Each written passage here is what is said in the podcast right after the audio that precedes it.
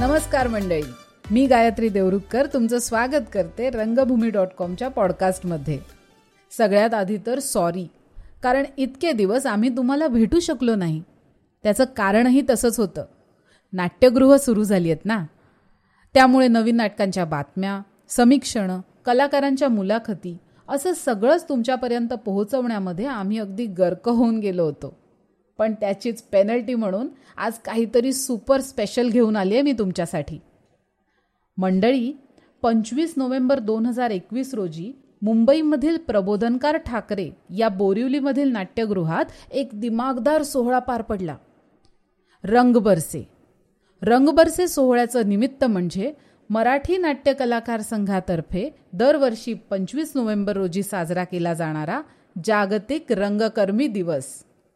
मंडळी हे या सोहळ्याचं आठवं वर्ष होतं. ज्येष्ठ नटवर्य भालचंद्र पेंढारकर यांच्या वाढदिवसाचे औचित्य साधून त्यांच्या उपस्थितीत दोन हजार चौदा साली जागतिक रंगकर्मी दिवस प्रथमच साजरा केला गेला. आज ते आपल्यात नाहीत पण दरवर्षी याच तारखेला कैलासवासी भालचंद्र पेंढारकर यांच्या स्मृतींना व त्यांनी अजरामर केलेल्या संगीत नाटकांना नक्कीच उजाळा मिळेल. या सोहळ्याचा इत्यंभूत वृत्तांत आम्ही याआधी रंगभूमी डॉट कॉमवर लेख स्वरूपात प्रकाशित केलेला आहेच. जर अद्याप तुम्ही तो वाचला नसेल तर नक्की वाचा. आम्ही डिस्क्रिप्शनमध्ये लिंक शेअर करतोय. मंडळी गेल्या सात वर्षात भालचंद्र पेंढारकरांसोबतच मधुकर तोरडमल गंगाराम गवाणकर विक्रम गोखले किशोर प्रधान आणि दिलीप प्रभाळकर या मान्यवरांचाही या दिवशी सत्कार करण्यात आला होता. आणि या वर्षीचे सन्मान मूर्ती होते आपल्या सगळ्यांचेच लाडके अभिनेते अशोक सराफ मामा. आणि या सोहळ्याचं औचित्य साधून अशोक मामांनी त्यांचं रंगभूमीबद्दलचं प्रेम आणि रंगकर्मींबद्दलची ओढ अतिशय भाऊक शब्दात मांडलेली आहे. आणि त्यांचं हे मनोगत आपल्यापर्यंत पोहोचवलेलं आहे मराठी नाट्य कलाकार संघाचे अध्यक्ष श्री प्रदीप कबरे सरांनी. Thank you Pradeep sir. चला तर ऐकूया अशोक मामांचं मनोगत. नमस्कार. मी अशोक सराफ.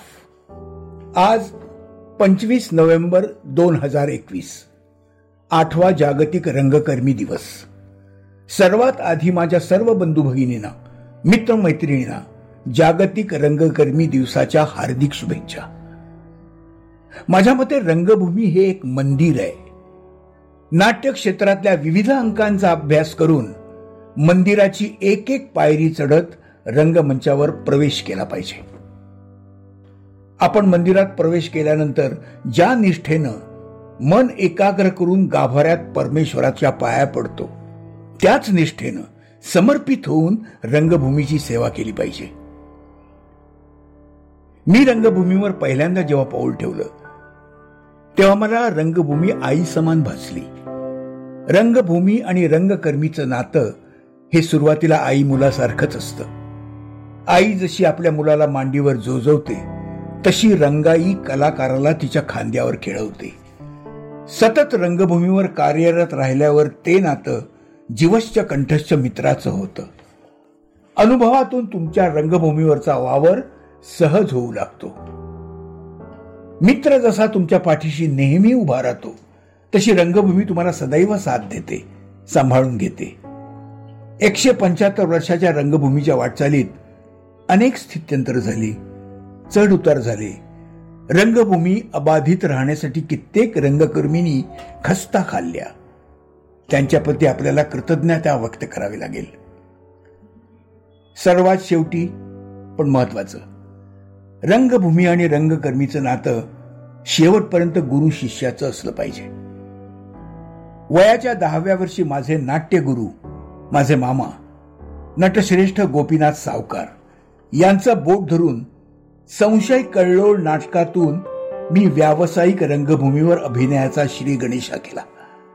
आणि तेव्हापासून आजपर्यंत मी शिकतोच आहे. या साठ वर्षाच्या प्रवासात नाट्यलेखनात सादरीकरणात अनेक स्थित्यंतर झाली. होत आहेत स्वागताहरच आहेत. परंतु नाट्य व्यवसायातील शिस्त मग ती वेळेची असो अभिनयातली असो व्यवसायातली असो अबाधित आहे. अबाधितच राहील आणि राहिली पाहिजे. माझं एकच सांगणं आहे. रंगभूमीवर प्रेम करा. रंगभूमीकडे गांभीर्यानं बघा. रंगभूमीची शिस्त पाळा.